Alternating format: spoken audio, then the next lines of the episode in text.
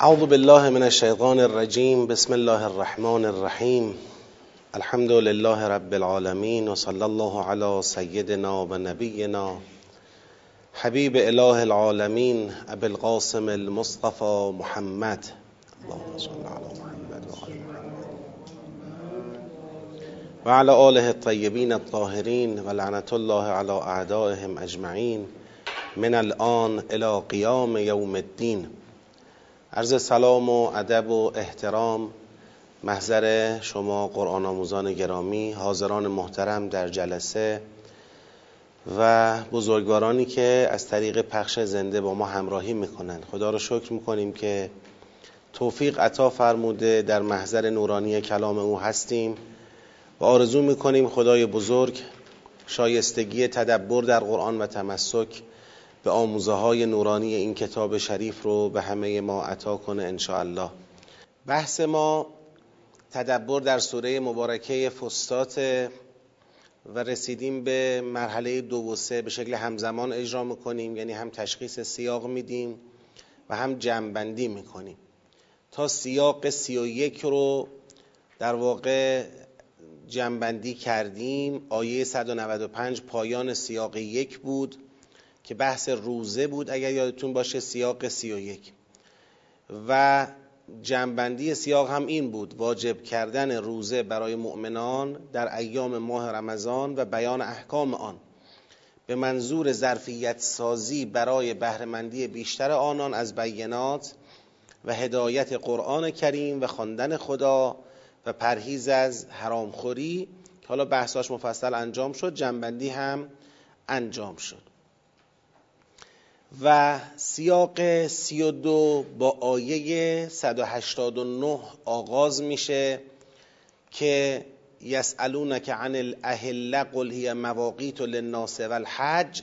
همونطور که میبینید این آیه از مبحث قبلیش که مبحث روزه بود کاملا تفکیکش روشنه، هم تفکیک ادبی روشنه، هیچ اتصال ادبی بین این آیه و آیه قبل نداریم، و هم تفکیک مفهومی، جدایی مفهومیش روشنه. سؤال از اهله و پاسخ به این که اهله مواقیتی است برای مردم و برای حج، این نشون میده دیگه مبحث روزه چه شده، تمام شده. و این آیه خودش مقدمه است برای بحث بعدی خودش که الان اشاره خواهم کرد. پس جدایی 2 سیاق روشن. اما اینکه این سیاق تا کجا ادامه پیدا میکنه، الان تا آیه 196 رو من به عنوان پایان سیاق 32 پیشنهاد دادم.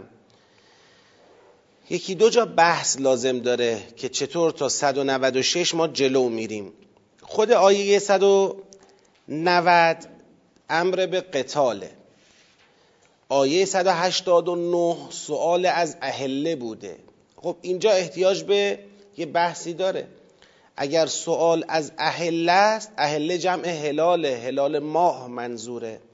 جوابی هم که داده شده قل هی مواقیت للناس والحج، جواب داده که بالاخره این اهله‌ای که ازش سوال میکنید نشون دهنده میقات ها و وعده های زمانی است که برای مردم در نظر گرفته شده و برای حج.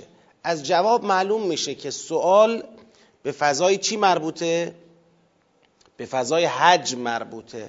این در حالیه که آیه بعدی، یعنی آیه 190، امر به قتاله و قاتلو فی سبیل الله الذین یقاتلونکم. خب آیه 190 به آیه 189 وجه اتصالش چیه؟ اگه یادتون باشه در دور اول این توضیح رو خدمتون تقدیم کردیم. سؤال از اهل در حقیقت یک پیش درآمدی بود برای سؤال از قتال در ایام حج. آیه قتال رو ببینید: قاتلو فی سبیل الله، بعدش وقتلوهم حیث ثقفتموهم والفتنة اشد من القتل لا تقاتلوهم عند المسجد الحرام. باز ببینید: و قاتلوهم حتی لا تکون فتنه الشهر الحرام به شهر الحرام. یعنی بحث قتالی هم که ما اینجا داریم، قتال در ایام ماهای حرامه.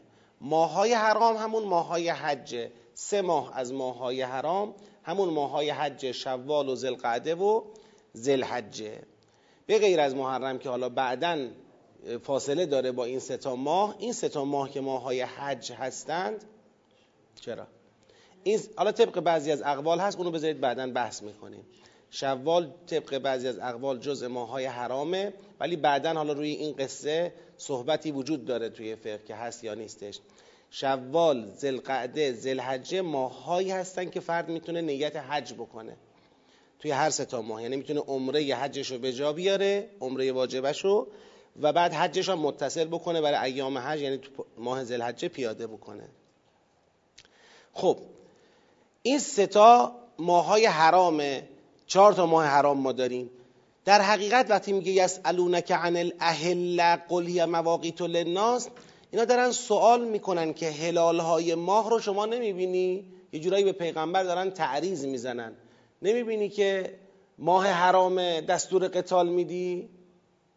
برای همین است که خدا میفرماید و لیسل بر رو به انتعت البیوت من ظهورها ولکن البر من اتقا و اتوا البیوت من ابوابها. این بیان خدا در آیه 189 جوابی است به تعریض سوال کنندگان.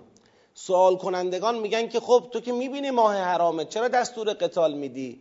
منتها صریح سوال نمیکنن، قتال و مستقیم زیر سوال نمیبرن، بلکه از پیغمبر راجع به اهل سوال میکنن.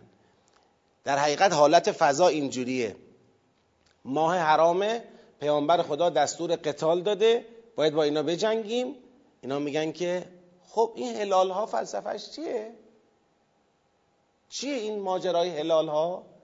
یعنی دارن به زبان تعریضی و کنایی به پیغمبر اکرم میگن که چطور شده در ایام ماهای حرام تو داری به ما دستور چه میدی؟ به ما دستور قتال میدی، به ما دستور جنگ میدی، و این خلاصه روا نیست.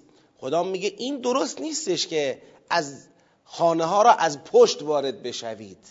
ولکن البر من اتقا و اتوا البیوت من ابوابها، یعنی هر سوالی رو از در خودش وارد بشید بپرسید.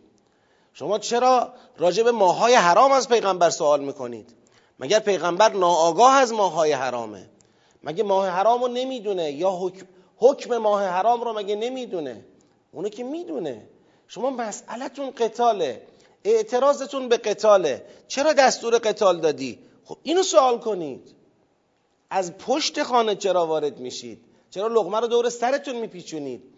اصطلاحاً خدا یک تأدیبی میکند مردم را که نوع سوال کردن از پیغمبر اکرم را بلد باشید. تعریضی، کنایی و با یه مقصود دیگه و یه بیان دیگه از پیغمبر سوال نکنید. همون چه که سوالتونه شفاف بپرسید. به همین خاطر خدا در پاسخ این مسئله اهله یک جواب اجمالی میده که قل هی مواقیت للناس والحج، و یک جواب تعدیبی هم میده که لیس البر ان تولوا لیس البر بان تأتوا البیوت من ظهورها ولکن البر من اتقى و اتوا البیوت من ابوابها. این کار رو انجام میده، ولی بعد بحث اصلی رو میبره رو قتال و میخواد بگه قتال در راه خدا با کسانی که با شما قتال میکنند تو ایام حج اشکال نداره. از شهر الحرام، تو ایام ماهای حرام، از شهر الحرام به شهر الحرام و الحرمات و قصاص. خب حالا اینو بعداً در دور بعدی که میخوام جمع‌بندی کنم سیاق رو بیشتر توضیح میدم. پس علت اتصال آیه 190 به 189 رو فهمیدیم. ما معتقدیم آیه 189 مقدمه ایست برای مبحث بعدیش که آیات قتاله. خب 190 بحث قتاله، 191، 192، 193، 194 اینا همه بحث قتاله تا برسیم و انفقوا فی سبیل الله. باز اینجا یه بحث داریم. خب اینا بحث قتال بود. انفقوا فی سبیل الله چیه؟ ولا تلقوا بایدیکم الی التهلکه. اینو چرا به قبل متصل میدانید؟ همونطور که میدونید در فرهنگ قرآن بحث قتال بارها و بارها به بحث انفاق متصل شده. یه شاهدش کجاست؟ سوره مبارکه حدیده.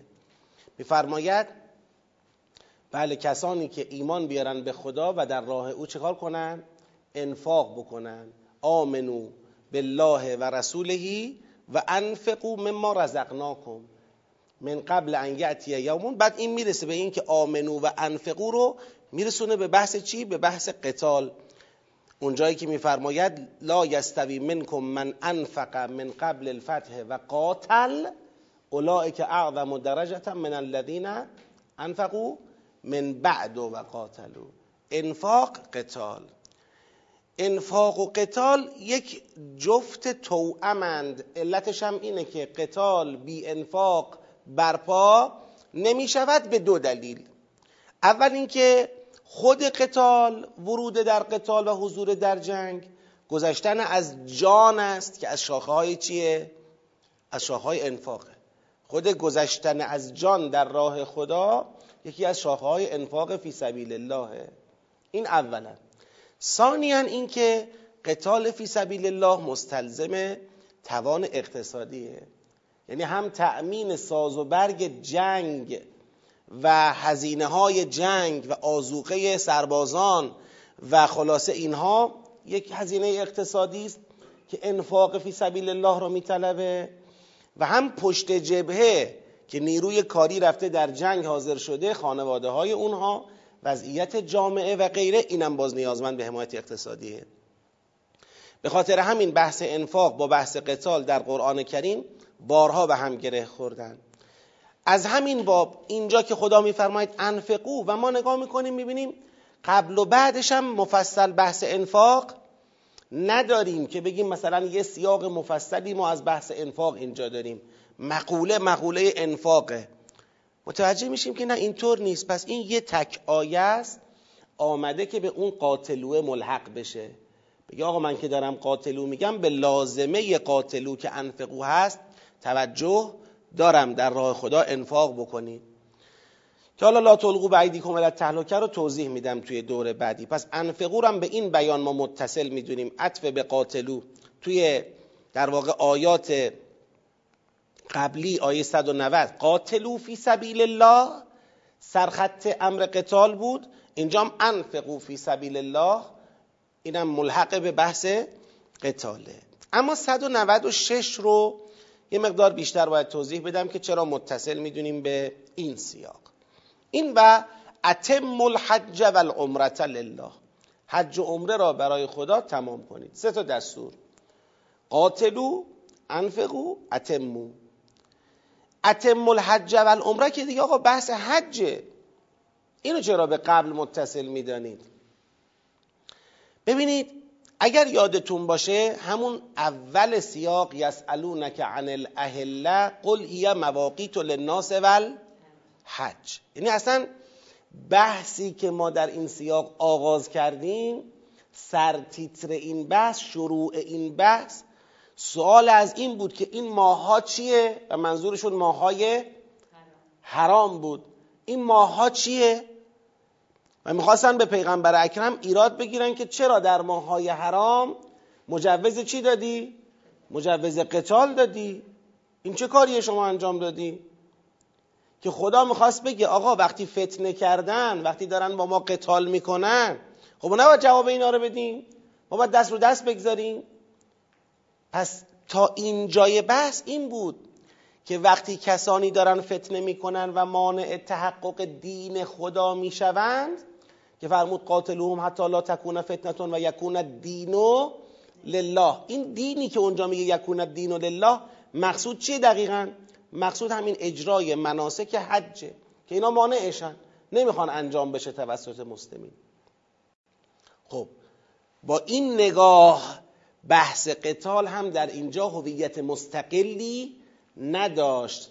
قتال در ماه‌های حرام بود، قتال در شرایطی بود که مؤمنین خیال میکردن چون ماه حرامه نباید دستور به قتال صادر بشه، و خدا هم خواست بگه نه، تا وقتی فتنه برطرف نشه و دین متعلق به خدا نباشه ما از این حکم دست نمیکشیم، هر کی بخواد مانعیت ایجاد کنه در مقابل اون می ایستیم. خب پایان بخش این سیاق میشه چی؟ این میشه خدا میفرماید باید حج و عمره را برای او تمام کنید. حالا اگر احصار یعنی محاصره شدید و نتونستید اصلا برید، یعنی امکان قتال هم فراهم بگید نشد، تو شرایط محاصره قرار گرفتید، حصر رو نتونستید بشکنید، یه حکمی داره. اگر محاصره برطرف شد به امنیت رسیدید، یه حکم دیگری داره که در این آیه بیان میشه. در حقیقت از باب رد العجز الی الصدر، یعنی خود آیه درسته که موضوعش و مبحثش قتال نیست، ولی فضای سخنش با فضای سخن آیات قبلی تو یک جاست. اصلا آیات قبلی تو دل همین بحث اتم الحج و العمره است که جا پیدا میکنه و معنا پیدا میکنه. این احصرتم محاصره نظامیه، امنتم خروج از محاصره نظامیه. اینا رو در دور اول مفصل توضیح دادم، حالا الان بازم توی جنبندی شرح خواهم داد. درست آیه 197 هم که ما بعداً داریم بحث حجه، الحج و اشهر و معلومات، ولی من اونجا توضیح خواهم داد که هم تفکیک ادبی داریم، هم یک سرآغاز تازه بیان شاکله حج که انشالله بهش اشاره خواهیم کرد.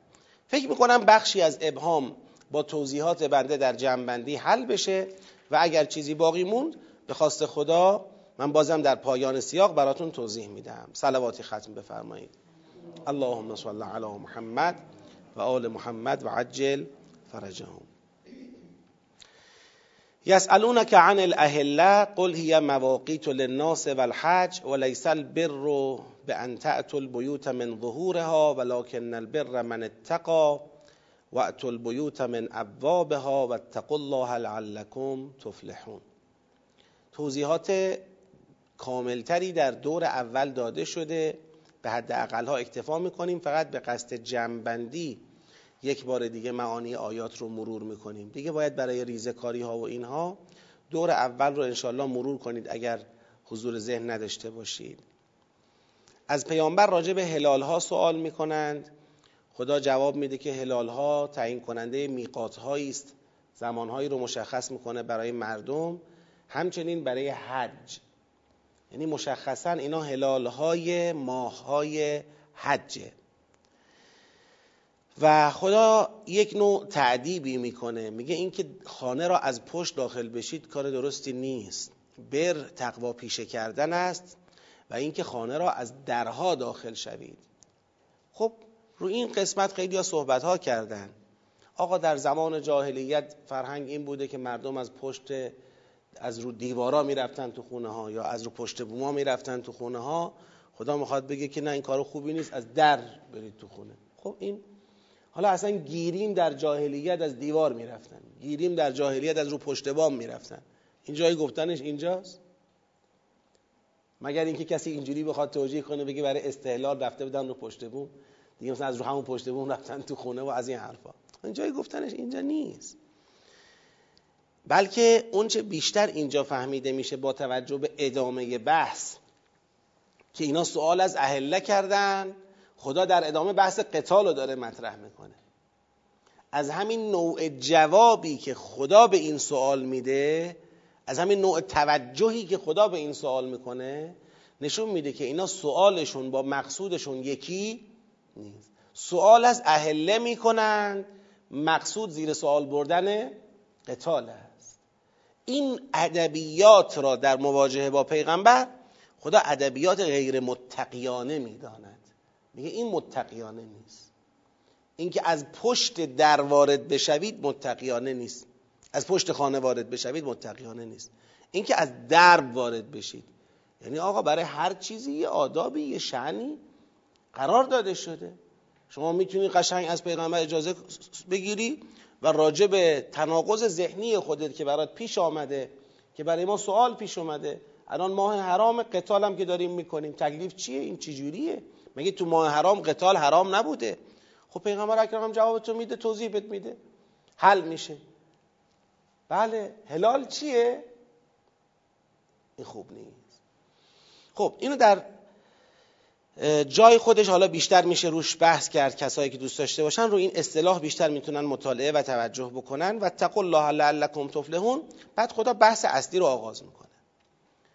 قاتلوا و قاتلوا فی سبیل الله الذین یقاتلونکم ولا تعتدوا ان الله لا یحب المعتدین. در راه خدا با کسایی که با شما قتال میکنن قتال بکنید و تجاوز هم نکنید. یعنی چی؟ یعنی اگر کسی با شما قتال ندارد شما هم با او قتالی ندارید، اگر کسی با شما قتالی داره شما با او قتال میکنید. تجاوز نکنید، به غیر این که کسی با شما قتال کند شما با او اقدام به قتال نکنید. ان الله لا يحب المعتدین، خدا متجاوزین را دوست نداره. این نکته رو من اینجا بگم قبل از ادامه. ممکنه کسی بگه خب آقا قتال دفاعی اگه منظور آیه بوده مگه میشه قتال دفاعی در ذهن کسی زیر سوال بره؟ مثلا با خودش بگه که آقا ماه حرامه چرا دستور به قتال دفاعی میدی؟ اصلا قتال دفاعی کسی رو دارن میکشن، اینم در جواب اقدام کرده به کشتن مهاجمین قصد قتل کننده را میخواد با قتل جوابشون رو بده. اینو کی، کدوم عاقلی راجع به قتال دفاعی در شک قرار میگیره که الان اینا دومیش باشن که بعد بخوان به پیغمبر بگن ماه حرام است چرا به ما میگی در مقابل قتال اونها قتال کنیم؟ این که دستور نمیخواد، هر موجودی غریزه او ایجاب میکنه که اگر بهش حمله کردن جواب حمله رو بده. پس این جریان قاتلوهم قاتل الذین قاتلوا فی سبیل الله الذین یقاتلونکم چیه؟ این جریان از ادامش معلوم میشه.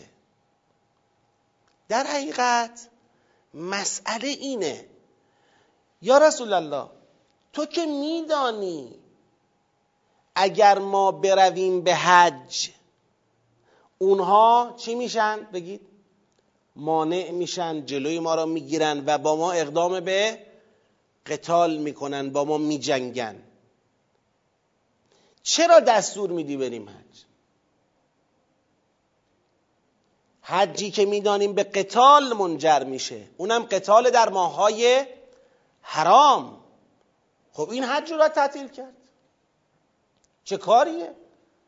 حالا درست قاتلو فی سبیل الله الذین یقاتلونکم، اما کی داره باعث میشه اونا با ما قتال کنن که بعد لازم بیاد در جوابش ما هم با اونا قتال کنیم؟ یعنی عامل تحریک کننده دشمن ما هستیم، ما این که داریم میریم به حج و اونها انگیزه دارن مانع حج ما باشند، میان با ما قتال میکنن، بعد حالا میخوایم بگیم قاتلو فی سبیل الله الذین یقاتلونکم، حالا بیایم با اینا که با ما قتال کردن ما قتال کنیم. درست ما شروع به قتال نکردیم، اونها شروع به قتال کردن، ولی کی اونها را تحریک کرد به اینکه شروع به قتال کنن؟ ما بودیم که با رفتنمون اونها را تحریک کردیم و باعث شدیم با ما قتال کنن، حالا قرار جواب اونا رو بدیم. اصل مطلب اینه، یعنی اون چه که دارن اینا زیر سوال میبرن اقدام پیغمبر اکرم است به این که باید این حج را رفت. پس دستور قاتلوا فی سبیل الله الذین یقاتلونکم ولا تعتدوا ان الله لا يحب المعتدین، این دستور در نگاه اول خیلی واضح به نظر میرسه، ولی وقتی به ادامش نگاه میکنیم متوجه میشیم که این دستور در چه فضاییه و اون حق جوابی که خدا میخواد به اینا بده چیه. اون جواب اینه، میخواد بگه که آقا تا کی قرار ما بشینیم اینا مانع حج باشن، ما هم حج نریم؟ به چی؟ به این که ما اگر حج بریم با ما قتال میکنن، تو ماه حرام مجبوریم جوابشونو بدیم، خون و خونریزی تو ماهای حرام و در مناطق حرام اتفاق میفته. آقا دین مال کیه؟ دین مال خداست. قرار اینا فتنه گری کنند و مانع تحقق دین الهی بشند، ما نباید جواب اینا رو بدیم؟ درسته که در واقع ما داریم میریم به حرم و اونا تحریک به جنگ با ما میشن، اما بی خود تحریک به جنگ با ما میشن. ما داریم میریم اجرای مناسک عبادی بکنیم، داریم میریم دین الهی رو اجرا بکنیم. اینکه اونا مانع تحقق دین خدا میشوند این خودش نوعی اقدام به چیه؟ اقدام به قتاله و جوابی که ما به اونا میدیم قتال دفاعیه و در ماه حرام اشکالی بر قتال دفاعی نیست. یعنی بی خود شما نگید که رفتن شما تحریک آمیز است، رفتن ما برای اجرای دین خداست، برای انجام وظیفه دینی ماست، باید این اتفاق بیفته، مانعیت اونا فتنه است در مقابل اجرای دین الهی و وقتی مانع میشن باید جوابشون داده بشه. پس قتال ما در ماه‌های حرام در مقابل مانعیت اونها قتال ابتدایی نیست که مشمول حرمت قتال در ماه‌های حرام بشود. قتال دفاعی است و اون چه این قتال را دفاعی میکنه لزوم تعلق دین به خداست، دین برای خداست و بس. این مطلبه که ما را مکلف به رفتن میکنه و اونها مجاز به برخورد با ما نیستن و وقتی برخورد با ما میکنن ما مجاز به جواب دادن اونها هستیم که جوابشونو بدیم با قتال. قتال دفاعیه، مصداق تجاوز نیست، هیچ مسئله‌ای هم نداره. تو ماه حرام هم میشه قتال دفاعی رو انجام داد. جهاد ابتدایی هم در ذات خودش دفاعیه، خب، ولی نه مثل حج و حرم که شما ناچار باشی الان پاشی مثلا بری خودتو برسونی به کجا؟ بری خودتو برسونی به حرم برای انجام مناسک عبادی.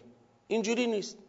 در جهاد ابتدایی از باب این که باید سبیل الله باز باشه و مردم بتونن دین الهی رو اختیار بکنن، هیچکس نباید مانع تبلیغ دین خدا باشه، هیچکس نباید مانع رسوندن دین خدا به گوش مردم باشه.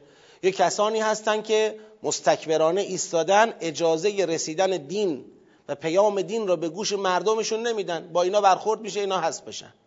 اگه کسی مانع گسترش دین در جامعه بشه، به مصداق جهاد ابتدایی ما میتونیم شروع به قتال با او بکنیم بعد از ابلاغ، مثل بالاخره ابلاغایی که پیغمبر اکرم به ایران داشته، به روم داشته و اون جریان توسعه اسلام. اون بحث جهاد ابتدایی در جای خودش. اما الان اصلا بحث چیه؟ من نمیخوام الان دنبال توسعه اسلام نیستم، دنبال اجرای مناسک عبادی خودم. آقا من مسلمانم، کعبه خانه خداست، فصل حج باید برم حج به جا بیارم، شما کاری با من نداشته باش، منم میرم حجمو به جا میارم و برمیگردم. اما شما یه فضایی درست کردی که من میام حج به جا بیارم، با من میجنگی، در مقابل من آرایش نظامی میگیری به خودت، حمله به من میکنی. حالا من چیکار کنم؟ یا باید ما بگیم ماه حرامه برگردیم بریم خونمون بگیم ماه حرامه، نباید جواب در واقع قتال بکنیم و نباید اینا رو تحریک به قتال کنیم، برگردیم بریم خونمون. این یعنی چی؟ این یعنی میدان دادن به تحقق فتنه اونا برای مانعیت دین خدا. یعنی دارن راحت یک مناسک عبادی عظیم را تعطیل میکنن، هزینه هم بابتش نمیدن. خدا میخواد بگه اینجا رفتن شما مصداق تحریک نیست، شما دارید دینتون رو اجرا میکنید. او بی خود تحریک میشه، میخواد با شما بجنگه. میخواد بجنگه، جنگید، بزنیدش، هیچ مشکلی هم نداره، دفاعیه. یعنی اصلا حتی مصداق جهاد ابتدایی جایز نیست. اون جهاد ابتدایی جایز در جای خودش، هرچند اونم در ذات خودش دفاعی است، ولی بالاخره یه فرقی با دفاعی مطلق داره که به شما حمله کردن، شما جواب دادی، اونجا شمایی که داری در طرف رو حساس میکنی. ولی خب به هر حال بحث توسعه اسلامه، اینجا اون نیست اصلا. بله، بحث قتال و دستور به قتال در فرهنگ اسلام کلا بحث ولاییه، یعنی باید به دستور ولی امر باشه، به دستور حالا یا پیغمبر اکرم است یا جانشینان پیغمبر اکرمه. یک اقدام سرخود طبیعتاً نیست. خب این نکته اول که اگه میتونیم یا نمیتونیم باید او اون روز فتوا به ما بده، یعنی باید اجازهشو به حاکم شهر به ما بده. نکته دومم این است که تعمیم آیات قرآن از یک مصداق به مصادیق دیگر شرایطی داره. یعنی مثلا فرض کنید الان در بین تمام علما اصل عزاداری کردن را هیچکس واجب نمیدانه، مستحب مؤکد میدانن. مستحب مؤکده، بله، هرچند اینکه یک مثلا اقدامی بشه، اقدام راهبردی بشه که در یک کشوری حذف کنند مثلا فرهنگ عزاداری را، ممکنه اونجا مصداق واجب هم بشه. خب این در جای خودش باید تو فقه راجع بهش صحبت بشه. این امکان به شکل کلی که فرمول اونجا قابل تطبیقه، بله قابل تطبیقه، اما قابل تطبیق بودن فرمول منوط به یه جزئیات و ریزکاری هاییه که فقهی و اجتهادیه و کار حاکم شرعه. اینجوری همینطوری آیاتو نمیتونیم اونجا بذاریم و بهش استناد بکنیم. اینا هنوز قبل از تحقق فتح مکه است، دورانیه که در واقع خانه خدا شرایط ناامنی داره، مسلمون ها میخوان حج رو به جا بیارن، اینا مانع هستن، اجازه نمیدن تا بعدن بحث فتح مکه پیش میاد. بله البته ماه حرام، شاید ماه حرام نسی امر جاهلی بود که هر وقت دلشون میخواست یه ماهی رو که حرام بود میگفتن دیگه حالا حرام نیست، انشالله ماه بعدی رو به جاش حرام میکنیم. یه امری به نام نسی که انما نسی و زیادتون فل کفر، یه زیادتون در کفری بوده که خدا اون رو قبول نداشت. اما اینکه 12 ماه داریم 4 تاش حرامه، این از جانب خدا وضع شده. ماهای حرام وضع الهی داره، مثل منطقه حرم که منطقه حرم اجازه جنگ، اجازه خونریزی کسی اونجا نداره مگر دفاعی، مگر بهش حمله کرده باشن. حالا این نمیتونه. بله؟ بله قبل از زمان حضرت ابراهیم علیه السلام بوده، حتی شاید قبل از اون. بله بله بله وضع داشته. و در ماه حرام مسلمون ها اجازه ابتداء به قتال ندارن، حتی فی سبیل الله. لذا اذن سلخ الاشهر الحرم در سوره مبارکه توبه اونجا همینه که یک اعلان عمومی میشه، توسط علی علیه السلام هم قرائت میشه در کعبه که دیگه ماهای حرام که تمام بشه خدمتتون میرسیم. اذن سلخ الاشهر الحرم رو در سوره توبه اگر ببینید، حفظ حرمت ماهای حرام و اقدام نکردن به قتال ابتدایی، شروع به قتال کردن، این برای مسلمین واجبه که نکنن، این کار رو شروع نکنن. بله از خلق آسمان و زمین. ان عدت الشهور عند الله 12 شهرا فی کتاب الله یوم خلق السماوات والارض منها 4 حرم ذالک الدین القیم. این در سوره توبه هست. همون اذن سلخ الاشهر الحرم هم در سوره توبه هستش که بله براءة من الله و اینا، تا میرسین که اذان من الله و رسوله الی الناس یوم الحج الاکبر، تا برسه به این آیه 5. فاذا سلخ الاشهر الحرم فاقتلوا المشرکین. وقتی ماهای حرام تمام شد دیگه میتونید اقدام به جهاد ابتدایی بکنید و مشرکان را بکشید. یه بار دیگه من فضا رو مرور میکنم. ماهای حرام است، همه میدانند شرایط ناامنی در مکه حاکمه، مشرکین بر مکه مسلطند، حرکت مسلمین به سمت مکه به قصد به جا آوردن حج باعث میشه که اونها در مقابل مسلمین سفارایی بکنن و قصد قتال با مسلمین رو پیدا بکنن. وقتی اونها با ما قتال بکنن جواب قتال اونها لازم خواهد بود. اما یک سوال وجود داره، چرا اصلا بریم که اونها تحریک به قتال بشن؟ آیا اینکه ما میریم و اونا با ما قتال میکنن و لازم میشه ما با اونا قتال بکنیم، خود این یه جور شروع جنگ نیست؟ خود این یه جور آغاز به جنگ نیست که در ماهای حرام ممنوعه؟ خدا میگه آقا من در ماه حرام جنگو ممنوع کردم، دنبال تحقق دین خدا هستم، میخوام حج بهش آورده بشه. اینکه اونا حج رو تعطیل کنن و یه گاردی بگیرن شما جرأت حج رفتن پیدا نکنید، خب این که نقض قرض شد. لذا شما حجتون رو برید، حرکتتون رو داشته باشید، باتون برخورد کردن جوابشون رو بدید و این مصداق ابتداء به جنگ در ماه حرام محسوب نمی شود. راحت برید حجتون رو به جا بیارید، مانع نشدن فبه ها، مانع شدن جوابشون رو میدید. لذا میفرماید قاتلوا فی سبیل الله الذین یقاتلونکم ولا تعتدوا ان الله لا يحب المعتدین. این قاعده کلی، وقتلوهم حیث ثقفتموهم، هر جا پیداشون کردید بکشیدشون. کیا رو؟ کسانی را که با شما دارند قتال میکنند. یعنی این ذیل قاتلو فی سبیل الله الذین یقاتلونهم، اینا که با شما قتال میکنند را هر جا پیدا کردید بکشید. و اخرجوهم من حیث اخرجوکم، هر جا اردو زدید اخراجتون کردن، نگذاشتن شما اونجا مستقر بشید، مانعتون شدن، از همونجا هم شما اخراجشون کنید، باشون درگیر بشید، اجازه ندید بیرونتون کنن. بی خودم آمدی اینجا، یالا برو بیرون، تو رو بیرون میکنیم، تو برو بیرون. اخرجوهم من حیث اخرجوکم. چرا این کارو بکنیم؟ چون والفتنه اشد من القتل. اینا فتنه به راه انداختن. درسته شما رفتید ولی اینا فتنه راه انداختن. اینا کاری کردن شما نتونید در امنیت دین خدا را به جا بیارید. و فتنه از قتل هم سنگین تره. جواب فتنه رو باید داد. بنا باشه یک کسی مانع دین خدا بشه خودش اقدام به قتاله. جواب او رو باید داد. ولا تقاتلوهم عند المسجد الحرام حتی یقاتلوکم فیه. این چیه؟ اینو من در دور اول توضیح دادم ولی من مجبور میشم بعضی جملات رو الان بگم که به ابهام عبور نکنیم. آقا مگر تو جمله قبلیش چیزی غیر از این بوده؟ گفت قاتلو فی سبیل الله الذین یقاتلونکم. الان میفرماید لا تقاتلوهم عند المسجد الحرام حتی یقاتلوکم فیه فان قاتلوکم فاقتلوهم. میگه کنار خود مسجد الحرام شما با اینا نجنگید، نکشید اینها را مگر اینکه اینا بخوان با شما اونجا بجنگن که اگر با شما جنگیدند همونجا بکشیدشون. ولو کنار مسجده باشه، ولو تو صحن مسجده باشه، هر جا میخواد باشه. این جزای کافرانه. خب این چی شد جریان؟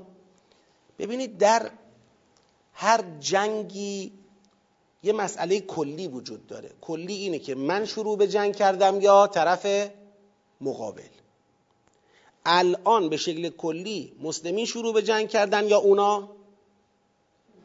اونا مانع مسلمونا هستن که چرا دارید میرید حج و به مسلمونا حمله میکنن و مسلمونا رو، اردوهای مسلمونا رو به هم میذارن و اینا رو اخراج میکنن که اینا نتونن به حج برسن. این کار اوناست. خب پس شروع کننده جنگ اونان و ما داریم جواب اونا رو میدیم. حالا یه سوال، ما که داریم جواب اونا رو میدیم معنیش اینه که همیشه باید ضد حمله بزنیم؟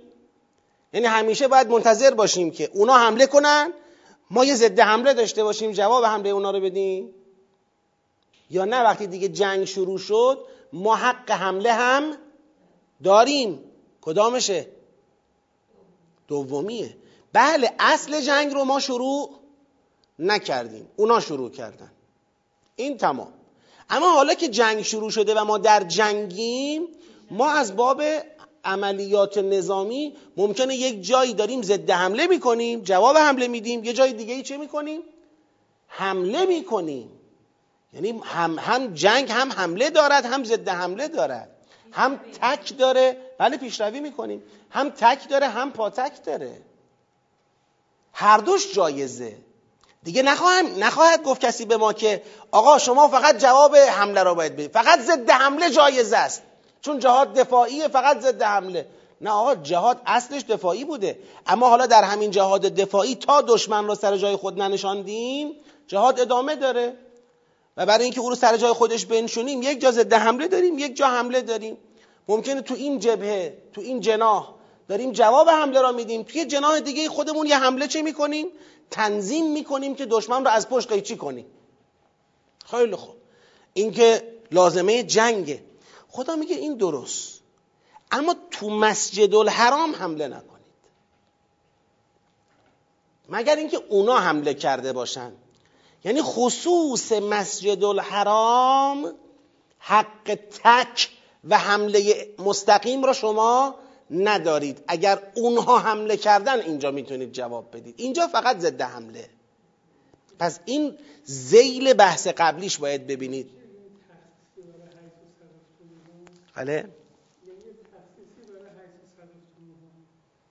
بله دیگه، بله بله بله، الا مسجد الحرام. بله همینه، همین هم هست. بله یعنی شما بعد از این که ببینید، چون اینا رو میخوام ذیل قاتلو فی سبیل الله الذین یقاتلونکم ببینم. یه حکم کلی بوده که اونا باید قتال بکنن تا شما قتال کنید، اما حالا اونا باید قتال بکنن تا شما قتال بکنید. این برای شروع اصل جنگه. حالا جنگ شروع شده، معنیش این نیست که ما بشینیم هر بار اونا بیان ما را بکشن ما جواب بدیم. آفرین، هر جا دیدید بکشید. کاملا صحیح، کاملا صحیح. الا کنار مسجد، مگر اینکه تو کنار مسجد اگر اونا آمدن به شما حمله ای کردن، خواستن شما را بکشن، اون وقت شما مجازه که اونها را بکشید. اینم جزاء کافرانه. یعنی خدا میخواد بگه اینم از نظر خدا حکم اولی این نیست که حتی کنار مسجد کافر کشته شود حتی. ولی وقتی خودتون دارید آدم میکشید اینجا دیگه جوابی جز قتل نخواهد داشت، جوابی جز برخورد نخواهد داشت و این جزاء کافرانه. نمیدونم تاریخش رو بعداً برید بررسی کنید. الان بیشتر اون چه مد نظر منه خود آیاته. خب اینکه این آیات اتفاق افتادن اتفاق نیفتادن فقط احکامه یا اینکه اجرا هم شد نشد، من فکر میکنم ما تاریخ رو باید از رو قرآن بنویسیم. تا زمانی که بناسه قرآن رو با تاریخی که تو ذهنمون از صدر اسلام داریم مقایسه بکنیم همه جا ابهاماتی هست. یکی از مهمترین و محکمترین منابع تاریخی خود قرآن کریمه. حالا حداقلش اینه که قرآن کریم همچین پیشبینی کرده که همچین اتفاقاتی میتونه بیفته، حالا افتاده نیفتاده فعلا من قضاوت ندارم. فَإِنْ انْتَهَوْا، اگه دست کشیدن از جنگ با شما تو همون کنار مسجد الحرام، فَإِنَّ اللَّهَ غَفُورٌ رَحِيمٌ، در اون صورت اینا رو میتونید ولشون کنید، یعنی دیگه نگذارید، لازم نیست اونجا مثلا از دم بکشیدشون. دیگه دست کشیدن نخواستن کنار مسجد با شما قتال بکنن، شما هم میتونید رهاشون کنید. خب حالا این قتال ما با اونها تا کجا؟ تا کجا قتال کنیم؟ ببینید اول قتال این بود، قاتل الذین قاتلوا فی سبیل الله الذین یقاتلونکم. لازمش اینه که الان بگیم قتال تا وقتی که دست از قتال بگید بکشند، اما خدا میگه قتال تا وقتی که فتنه تموم بشه. یعنی چی فتنه تموم بشه؟ دیگه جرأت نکنن هر بار راه ما رو ببندن. چه بساطی راه انداختید. هر سال میخوایم بیایم حج مانع میشید، هر سال میخوایم بیایم حج به اردوهامون حمله میکنید، هر سال میخوایم بیایم حج آزارمون میدید. چه بساطیه فتنه را جمع بکنن. حالا ما شما را از اینجا کلا بیرون نکردیم، معنیش این نیستش که شما امروز اجازه ندید ما حجمون رو به جا بیاریم. و قاتلوهم حتی لا تکون فتنه و یکون الدین لله. حالا این دقت کنید، قتال تا رفع فتنه. یه وقت این آیه رو داریم در دلالت استقلالیش میبینیم، میخوایم بگیم آقا این در میخواد بگه تا پایان فتنه از کل عالم شما باید جنگ رو چیکار کنید؟ ادامه بدید. اون دلالت استقلالی در جای خودش محفوظ، من کاری ندارم. اما الان تو این سیاق فتنه معلومه چیه، قاتلوهم هم در مقابل این فتنه معلومه چیه. تو این سیاق فتنه چیه؟ مانعیت از اجرای حج. رفع فتنه چیه؟ مانع برداشته بشه، حج آزاد بشه. یعنی دیگه برای اجرای حج خطر جانی مسلمین رو تهدید نکنه دیگه، آزار و اذیت و خطر جانی و اینا متوجه مسلمین نباشه. اینجا یکون الدین لله چیه؟ حج. یعنی مصداق دین اینجا اینی که حج مال خدا باشه، امکان اجرای حج ابراهیمی اونطوری که خدا میخواد فراهم بشه. لذا تو سیاق بعدی احکام حج رو که خدا داره میگه یه حج مشترکه، ما داریم حج میکنیم، مشرکین هم دارن همزمان با ما چیکار میکنن؟ حج به جا میارن. اونجا حج مشترک داریم و همون نشون میده قبل از فتح مکه حج آزادسازی شده بگید بود. این نبود که با فتح مکه تازه حج آزاد شد، حج آزادسازی شده بود. اصلا مسلمین حجی داشتن، همراه با مشرکین حج رو به جا می آوردن. یه مشترکاتی داشتن که خدا تبیین میکنه تو سیاق بعدی و یک تفاوت‌هایی داره که خدا اونجا باز تبیین میکنه که چیاس این تفاوت‌ها و چیزای دیگه. بگذریم. و قاتلوهم حتی لا تکون فتنه و یکون الدین لله فإن انتهوا فلا عدوان الا علی الظالمین. حالا اگر دست برداشتن از فتنه دیگه مانعتون نشدن، هیچ جوره اذیت نکردن، اون وقت دیگه ما در واقع جز به کسانی که به شکل موردی ظلم بکنن با کلیت جریان دیگه کاری فعلا بگید نداریم. از شهر الحرام به شهر الحرام. حالا جنبندی یسألونک عن الاهله است در واقع یه جورایی. آقا حالا که میپرسیدید بله این ماه‌ها چیه، این هلال‌ها چیه و منظورتون این بود که هلال ماه حرام است، چرا داری مجوز جنگ میدهی؟ حالا فهمیدید چیه ماجرا؟ از شهر الحرام به شهر الحرام. اونا تو شهر حرام با ما قتال میکنن، ما هم تو شهر حرام جوابشونو میدیم. نه ما نریم که اونا با ما قتال نکنن، این راهش نیست. ما میریم، اونا هم بخوان مانع بشن باهاشون میجنگیم تا وقتی که دیگه جرأت مانعیت حج رو پیدا نکنند. ول حرمات و قصاص، در ماه‌های حرام قصاص در جریان است. فمن اعتدى علیکم فاعتدوا علیه بمثل ما اعتدى علیکم، هر کس به شما تجاوزی کرد به مثل تجاوزی که درباره شما داشته جواب او را بدید. واتقوا الله واعلموا ان الله مع المتقین. بعد می‌فرماید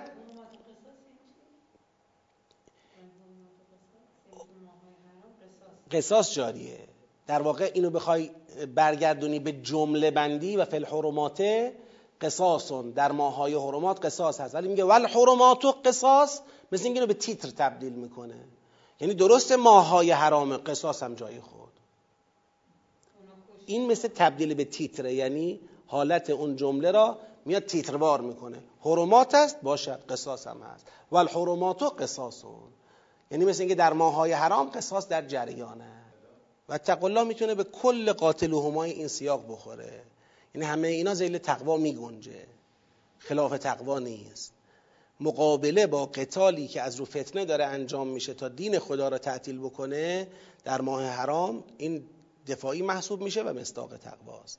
حالا و انفقوا فی سبیل الله ولا تلقوا بایدیکم الی التهلکه، خب حالا برای این قتال، این که بتونیم بریم و با اونا درگیر بشیم، ساز و برگ لازم داریم، شمشیر میخواد، سپر میخواد، زره میخواد، بالاخره ممکنه اونجا معطلیمون زیاد بشه، آذوقه میخواد، پزشک باید با خودمون ببریم، کلی کار داره دیگه، خرج داره.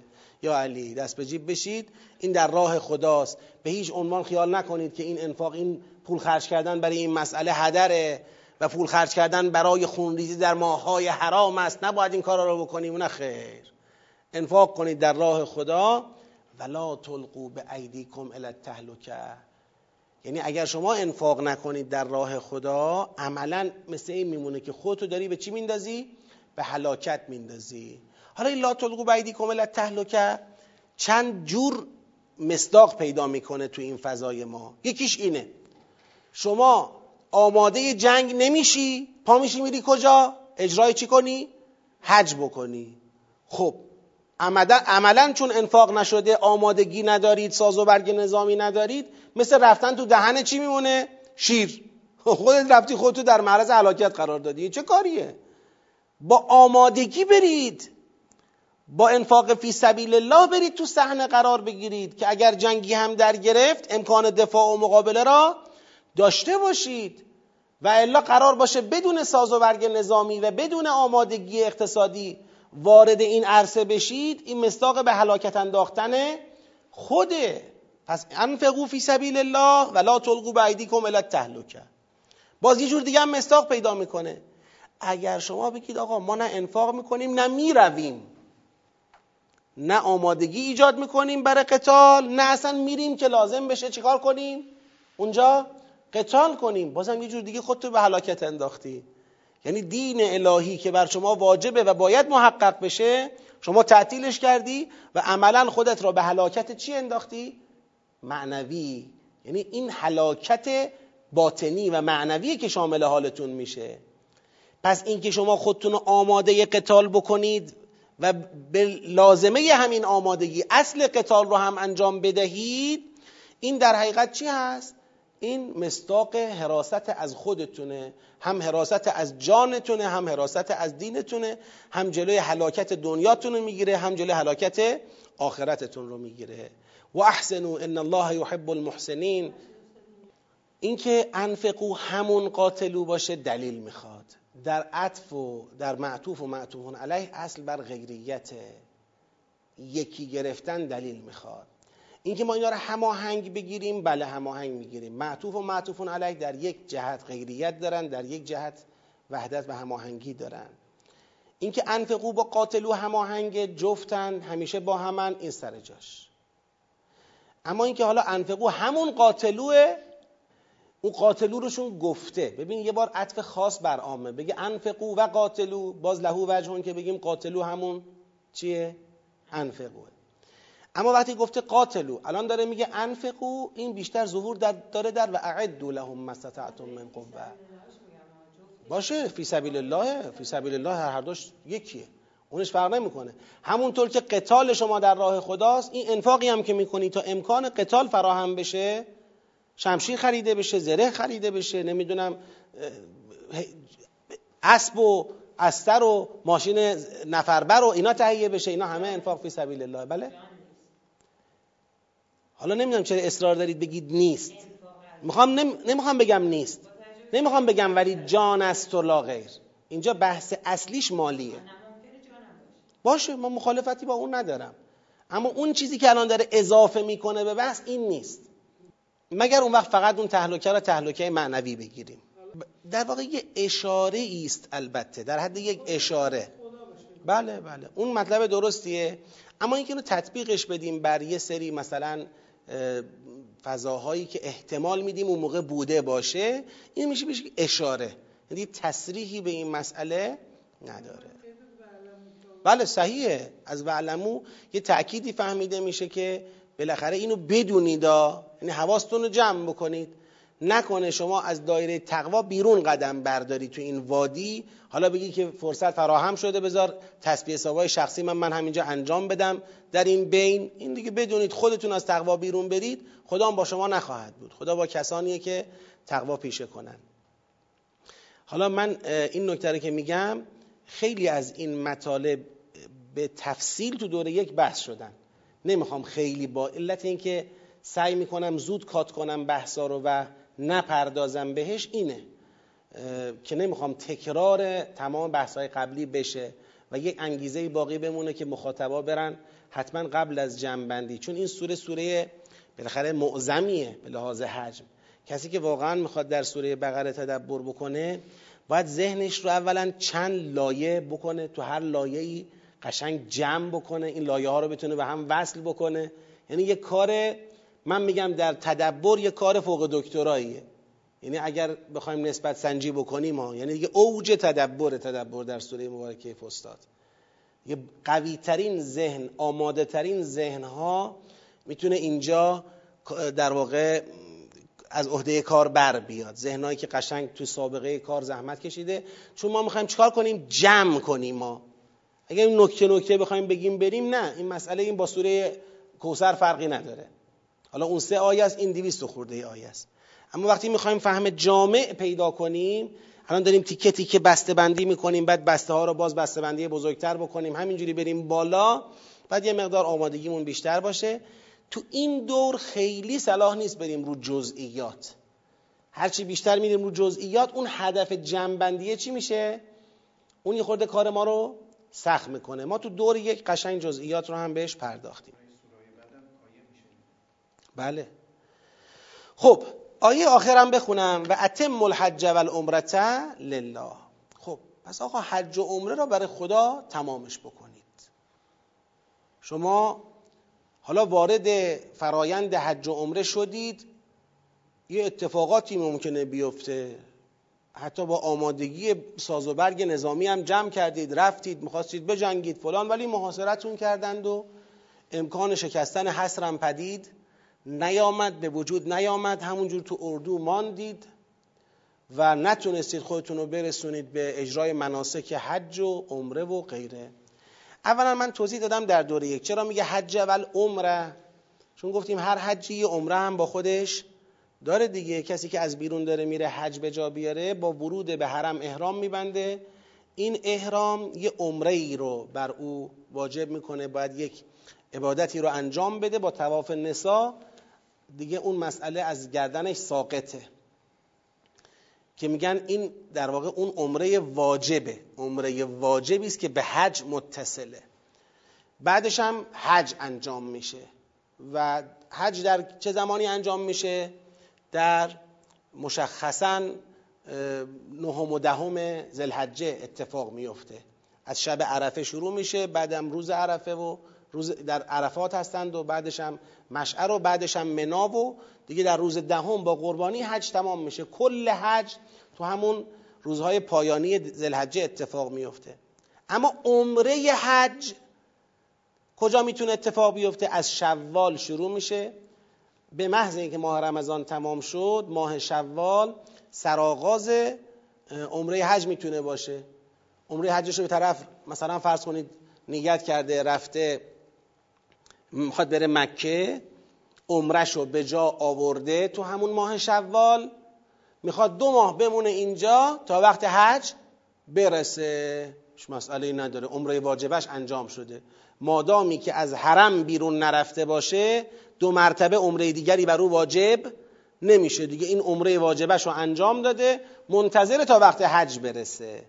لذاست که تو آیات بعدی، آیه بعدی الحج بگید اشهرن معلومات. چطور میشه الحج اشهرن معلومات؟ و حالا که حج کلش داره در عرفه و عید قربان انجام میشه دیگه. این چی الحج اشهرن معلومات؟ حج با عمرش با هم میشه اشهرن معلومات، که عملا 3 ماه امکان اجرای حج و عمره وجود دارد. عمرش رو انجام میده، از احرام در میاد، تو مکه زندگیشو میکنه، بالاخره یه جای مسافرخونه گرفته اونجا هست تا وقت چی برسه؟ تا وقت حج برسه. مشخصا مناسک حج رو اونجا اجرا بکنه. برای کسی که اهلهو، آخرش داره این آیه ذالک لمن لم یکن اهلهو حاضر المسجد الحرام، کسی که ساکن حرم نیست، جزء ساکنین حرم محسوب نمیشه، زار زندگیش تو حرم نیست، این باید بیاد بیرون دوباره بره، مگر اینکه عمرشو در ماههای حرام انجام داده باشه، تو همون شوال به بعد انجام داده باشه. نه، اونو نمیشه ذیل اتمو ببریم، چون این به حج عطف شده. این در واقع میخواد بگه که اصالت با حج، این عمره‌ای که برای حج داری انجام میدی غیر از عمره مفرد است که شما مستحب میری انجام میدی و برمیگردی. عمره ایست که به حج متعلقه، اینه که باید تمامش کنی، اینه که احسرتم داره، امنتم داره. حالا فعین احسرتم، شما حج رفتید، مثلا فرض بفرمایید محرم شدی، در شجره مثلا محرم شدی، داری میری که حج عمرتو به جا بیاری و بعدش هم بمونی تا حجتو به جا بیاری، وسط راه اومدن محاصرتون کردن، اردوی شما رو محاصره کردن، امکان تحرک بهتون ندادن، نتونستید حصار رو بشکنید، شد احسرتون. حالا چیکار کنیم؟ میگه فمستیسر من الهدیه، قربانی سر جاشه، هر کس به هر میزانی که در توانش هست قربانیشو باید انجام بده. فقط ولا تحلق رؤوسکم حتی یبلغ الهدی محله، فقط این که از احرام خارج نشید، کله هاتونو نتراشید تا وقتی که هدی به محلش برسد. من دیگه اقوال توضیح نمیدم و فقط جنبندی رو میگم، یعنی تا وقتی زمان قربانی برسد. محل اینجا اسم زمانه. تا وقتی زمان قربانی برسه از احرام خارج نشید. یعنی الان شما فرض کن تو ماه شوال رفتی، یا تو ذوالقعده رفتی، یا مثلا روزای اول ذوالحجه رفتی، هنوز چند روز مونده تا ایام حج، یا چند ماه مونده، 2 ماه مونده تا ایام حج، محاصره شدی، قربانی هم داری اینجا، بالاخره گوسفند و بز و گاو و شتر به اندازه که میخواستید قربانی کنید هم با خودتون آوردید. حالا محاصره شدیم، تکلیف چیه؟ خدا میگه محاصره شدید، بی زحمت همینجوری در احرام تشریف داشته باشید تا زمان قربانی برسه. زمان قربانی که رسید میتونید قربانی رو انجام بدید و از احرام چی بشید؟ خارج بشید. حالا اینجا اقوال وجود داره ها که ما همه رو با بیان جواباشو دادیم. خب گفت لا تحلقوا رؤوسکم حتی یبلغ الهدی محله، یعنی که وقتی هدی وقتش رسید، قربانی وقتش رسید، دیگه میتونید سرا رو بتراشید و از احرام بیاید بیرون. اما فمن کان منکم مریضا او به اذى من رأسه، ای کسی نمیتونه سرشو بتراشه، یه مریضی داره، دردی در سرش داره که مانع تراشیدن سرشه، ففدیتون، به جای تراشیدن سر میتونه یه عوضی در نظر بگیره، من صیام او صدقه او نسک. مشخص شده دیگه، باید یه مقدار، یه تعداد روزه‌ای بگیره، یا یه صدقه‌ای به جاش بده، یا بعضی گفتن یه قربانی نسک رو، بعضی تطبیق بعد یه قربانی مستقلی کردن، یه گوسفندی بکشه به جای تراشیدن سرش، لااقل یه کاری کرده باشه که این بشه مصداق خروج او از احرام. خب فاذا امنتم، حالا آمدیم و امنیت به وجود آمد. اذا امنتم، ببینید ان احسرتم، اذا امنتم، اذا ظرفیه است، ان شرطیه است، یعنی اومدیم و در یک مقطع زمانی امنیت حاصل شد، تونستید برید. آقا بالاخره شما درسته در محاصره بودید، ولی طبق آیات قبلی مکلف به جنگ هم بودید دیگه. آمدیم و جنگ جواب داد، آمدیم و شرایط مهیا شد، سازوکارتون جمع شد، تونستید اردو رو نجات بدید، تونستید محاصره رو بشکنید. یا اونا هستن دست از محاصره برداشتن به هر دلیلی. بالاخره امنیت در مقابل احصاره، یعنی این جریان محاصره شکست و آزاد شدید. حالا چیکار کنیم؟ میگه فمن تمتع بالعمرته الی الحج فمستیسر من الهدی. تمتع بالعمرته الی الحج یعنی چی؟ یعنی اگر محاصره شکست، هر کسی که تمتع یعنی بهره‌مندی در مقابل چیه؟ احرامه. احرام محرومیته، یعنی خودتو داری از یه سری چیزا با احرام چیکار میکنی؟ محروم میکنی. میگی آقا مثلا فرض کنید من در دوره احرام این کارا بر من حرامه دیگه، این کارا رو نباید انجام بدم. حالا دیگه شمردن دیگه 20 تا چیز بر محرم حرامه در شرایط احرام. تمتع بالعمره یعنی که رفتی، یعنی حصر شکست، رفتی عمره خود را به جا آوردی و از احرام چی شدی؟ بگی خارج شدی. این شد تمتع بالعمره، یعنی به وسیله انجام عمره از احرام در آمدی به تمتع رسیدی. خب تا کی این تمتع ادامه دارد؟ علل حج، تا وقتی که حج برسه حج تو اجرا بکنی. چون اینجا عمره چی بود؟ عمره واجبه بود، عمره متصل به حج بود. صحبت از عمره مفرده نیست، اصلا عمره مفرده قربانی ندارد، اصلا بحث اینا نیست، به حج ربطی نداره. یعنی فاذا امنتم فمن تمتع بالعمره الی الحج، حالا حجشو که به جا آورد قشنگ مثل همه حاجیا دیگه، فمستیسر من الهدی، اون وقت قربانیشو در پایان حجش در روز عید قربان انجام میده.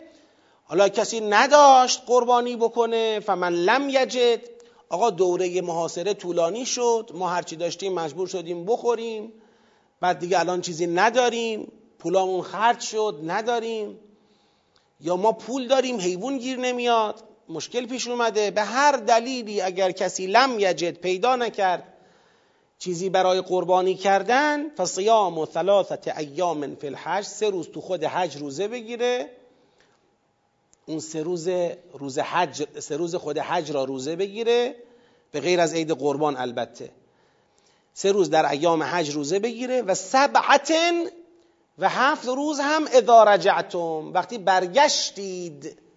از همین رجعتم فهمیده میشد که کل این احکامی که گفت مال کیاست؟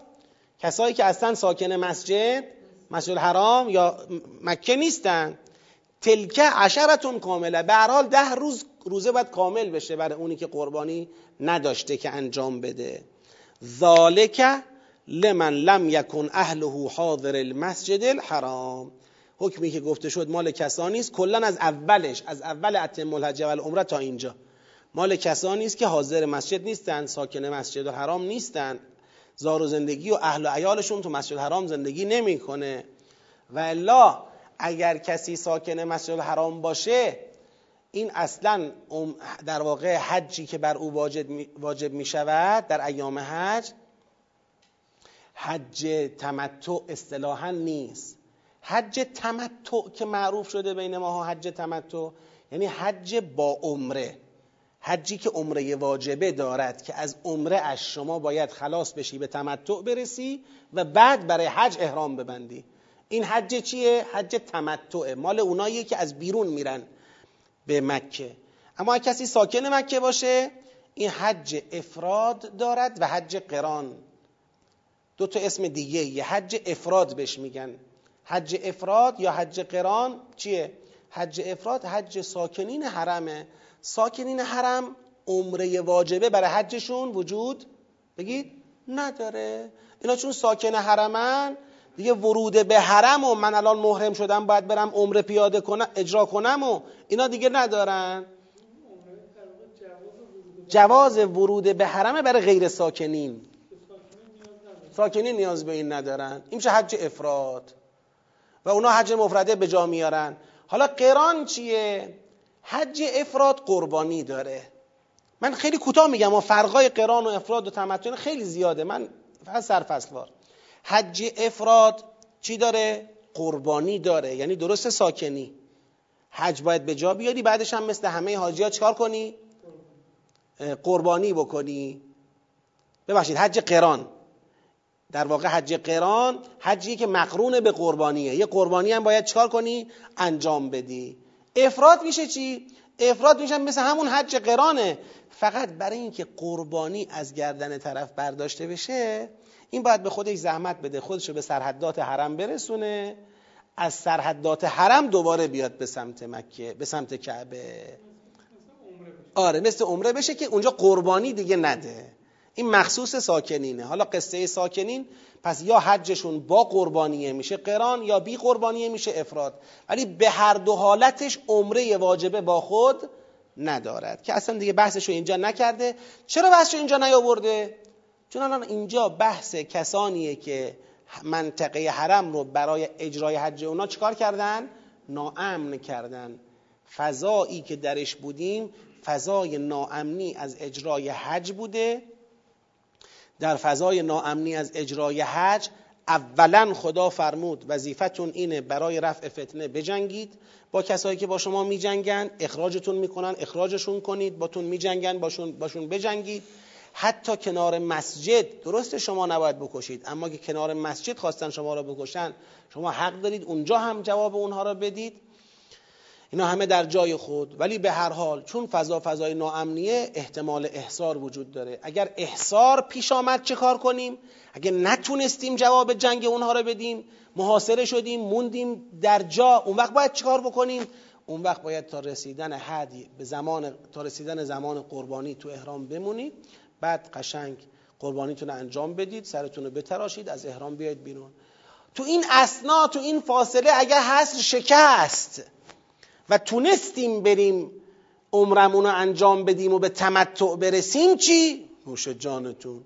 حصر رو شکستید یا حصر شکسته شده بنا به هر دلیلی، گروه‌های دیگر ایمانی اومدن، تضعیف شد جبهه مشرکین، حصر شما برداشته شد، یا مشرکین بالاخره کوتاه آمدن، هر چی که شد، اون وقت راحت میرید عمرتون رو انجام میدید، به تمتع میرسید، منتظر ایام حج میمونید، مثل همه حاجی‌ها حجتون رو به جا میارید. کل این سیاقی که توش بودیم آمده بود به ما چی بگه؟ ببینید اون یسالونکه اول که مقدمه بود، بحث اصلی نبود. اونا با سؤال از اهله شروع کردن و الا مسئله اصلی اهله نبود. اون هیچ.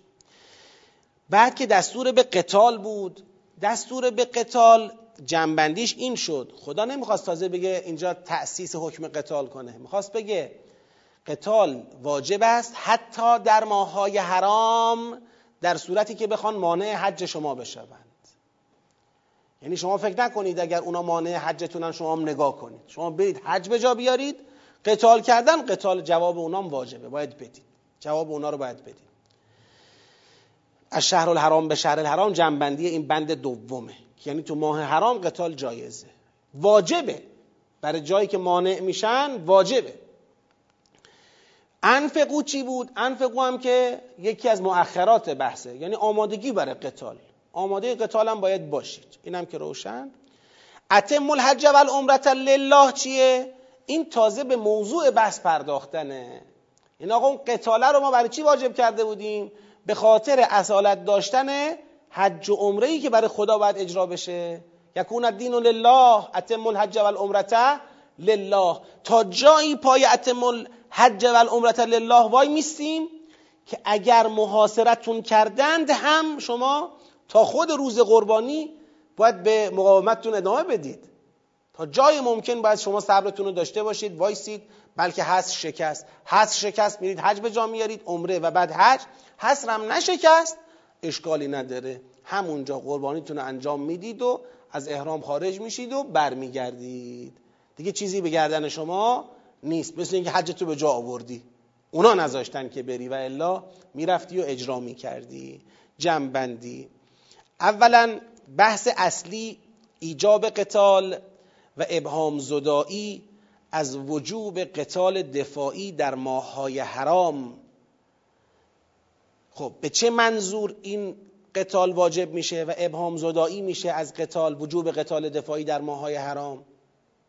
به منظور تحقق دین خدا، یعنی برپایی حج، به منظور تحقق دین خدا و از بین رفتن فتنه. حرام بودن جنگ در ماه‌های حرام مانع از این نیست که شما با کافرانی که قصد ممانعت از حج شما را دارند قتال کنید. این فتنه ایست که آنان میخواهند مانع دین خدا شوند و اجازه حج به شما ندهند. تا رفع این فتنه حق دارید حتی در ماه‌های حرام با آنان بجنگید، زیرا به سرانجام رساندن حج و عمره برای خدا در هر حالتی تکلیف شماست، تا جایی که حتی در شرایط محاصره باید تا رسیدن قربانی به جایگاهش از احرام خارج نشوید. این مسئله اینقدر برای خدا جدیه. حالا من اینجا فقط یک تو پرانتز یک مطلبی رو عرض بکنم و دیگه بقیه بحثمون رو میذاریم انشاءالله برای جلسه آینده. اون چیه؟ ببینید، من اون که فهمیدم از سوره مبارکه فستاد و مواضع دیگر تو قرآن کریم اینه که حج نماز امته. ما یه نماز فرد داریم، فرد باید نماز به جا بیاره، خب در طول شبانه روز باید 5 وعده نمازشو به جا بیاره و واجبات ها هیچ جوره نمیشه ازش گذشت. تأکید بر اقیم الصلاة و امثال اینها، خلاصه مانع از این میشه کسی بتونه راحت از قید نماز، از خیر نمازش بگذره، که حالا نشد دیگه، نماز نمیشه ازش گذشت. همونطور که فرد نمیتونه از نماز بگذره، امت نمیتونه از حج بگذره. حج یه قیامتی است، یه قامتی است که امت میبنده. شما ببینید دیگه، اگر یک چیز معمولی متوسط درجه 2 و 3 بود، خدا راضی به قتال برای تحقق حج بگی نمیشد، اونم تو ماهای حرام که خدا هیچ جوره راضی به قتال نیست. ماهای حرام رو خدا قرار داده برای حفظ حرمت جانها، حفظ حرمت همه. ماه حرام، شما تو ماه حرام اگر قتل خطئی انجام بدی دیش 2 برابره. قتل خطئی تصادفی صورت میگیره دیش 2 برابره. حالا اون 1 و 3 مال قانونه، شرعاً 2 برابره، درست 2 برابره. حالا اینکه چجوری تو قانون اونجوری حلش میکنن اون نمیدونم، بالاخره چون ماه حرامه، ماه حرام بالاخره شرایطش اینطوریه. ولی خدا میگه این حج رو میخوان تعطیل کنن، ماه حرامه، باشه، لازم میشه جنگ بکنید، باشه، برید آماده باشید، جنگم شد جنگ میشه، آقا خونها ریخته خواهد شد، حج باید برپا بشه، حج باید برپا بشه. حالا این حج رو امروز تو فرهنگ اسلامی کجاست؟ حجی که امروز ما تو فرهنگ اسلامی داریم متاسفانه این حالت قیام امت درش گم شده. البته به خاطر این که آل سعود مسلطه بر این مناسک، یه بخشیش ناشی از اینه، یه بخشیش هم ناشی از عدم آگاهی امت مسلمانه که اصلا نمیدونن حج چیه و چرا باید برپا بشه. یادتون باشه توی همون در واقع آیات قبلی در همین سوره خوندیم، اون جایی که بحث از ابراهیم علیه السلام شد، اونجا اشاره کردیم و در خطبه یک نهج البلاغه هم اشاره کردیم، حج نماد اعتمام به امام مسلمینه. در حقیقت توی حج اون اتفاقی که باید بیفته پیدا کردن امام برحق و اتصال امت به امامش هست. اون جهتگیری سالانه امت مسلمان، جهتگیری توحیدی برای امت مسلمان هر سال تکرار بشه، هر سال تو خط ولایت هم انجام بشه و بحث‌های مفصلی که تو این وادی وجود داره. همه اینا میفهمونه که امروز نباید ما به سادگی از کنار بحث حج بگذریم. من فکر میکنم خیلی طولانی شده دوره تسلط آل سعود بر بیت الله الحرام و بر مناسک حج و دوره تأمین امنیت جانی حجاج حتی با استفاده از دستگاه‌های صهیونیستی. واقعا خیلی طولانی شده رضایت مسلمین به همچین مسئله‌ای، به همچین ناامنی، چون دیگه ناامنی‌های خیلی سنگینی ایجاد کردن دیگه در سالهای گذشته و سالهای قبلترش همواره سعی کردن یک کاری بکنن که فضا برای اجرای یک حج باید و شاید فراهم نباشه. فضا را تنگ بگیرن، فضا را سخت بگیرن، عرصه را بالاخره یه جورایی بر مؤمنین و مسلمین تنگ بکنن. انشاءالله که خدا هر چه زودتر به ما توفیق عطا بکنه، به امت مسلمان توفیق عطا بکنه تا شرایط تحقق حج ابراهیمی انشاءالله فراهم بشه. برای جلسه آینده از آیه 197 تا 207 به عنوان سیاق 33 مورد بررسی قرار خواهد گرفت و احتمالاً سیاق بعدش رو هم بتونیم کار بکنیم که دیگه حالا باید ببینیم که خدا چی خواهد خواهد. ولی من یه چیزی استفاده‌ای به ذهنم میرسه اینه که 3 روز و 7 روز باید به هم متصل بشن که عشرتون کامله درست بشه. میدونم 3 رو از 7 میتونی جدا کنی. 3 روز تو حج، 7 روز وقتی برگشتی. حالا برگشتم میگم یه روز شو حالا الان بگیرم، یه ماه دیگه یه روز دیگه شو میگیرم. نه که قائلم، میگم این احتمال وجود داره که این عشرتون کامله تأکیدی باشه برای اینکه فقط بین 3 و 7 قیچی خورد دیگه، اونو من خودم قیچی زدم. خدا میگه من خودم قیچی زدم، 3 و 7 رو جدا کردم. اما به غیر این عشره کامله بنده نظر منه، نه عشره متفرقه. حالا یک روز الان میگیرم، یه ماه دیگه یه روز دیگه، حالا سال بعد یه روز دیگه شو میگیرم. اینجوری نشه. یه 10 روز روزه است که من خودم میگم 3 روزشو تو حج بگیرید، 7 روزش هم برگشتید بگیرید، پیوسته باشه. ای بسا میگم من حکم فقهیشو واقعا نمیدونم چیه و باید روایات دیده بشه تو این مسئله، ولی فکر میکنم میتونه ناظر به این هم باشه.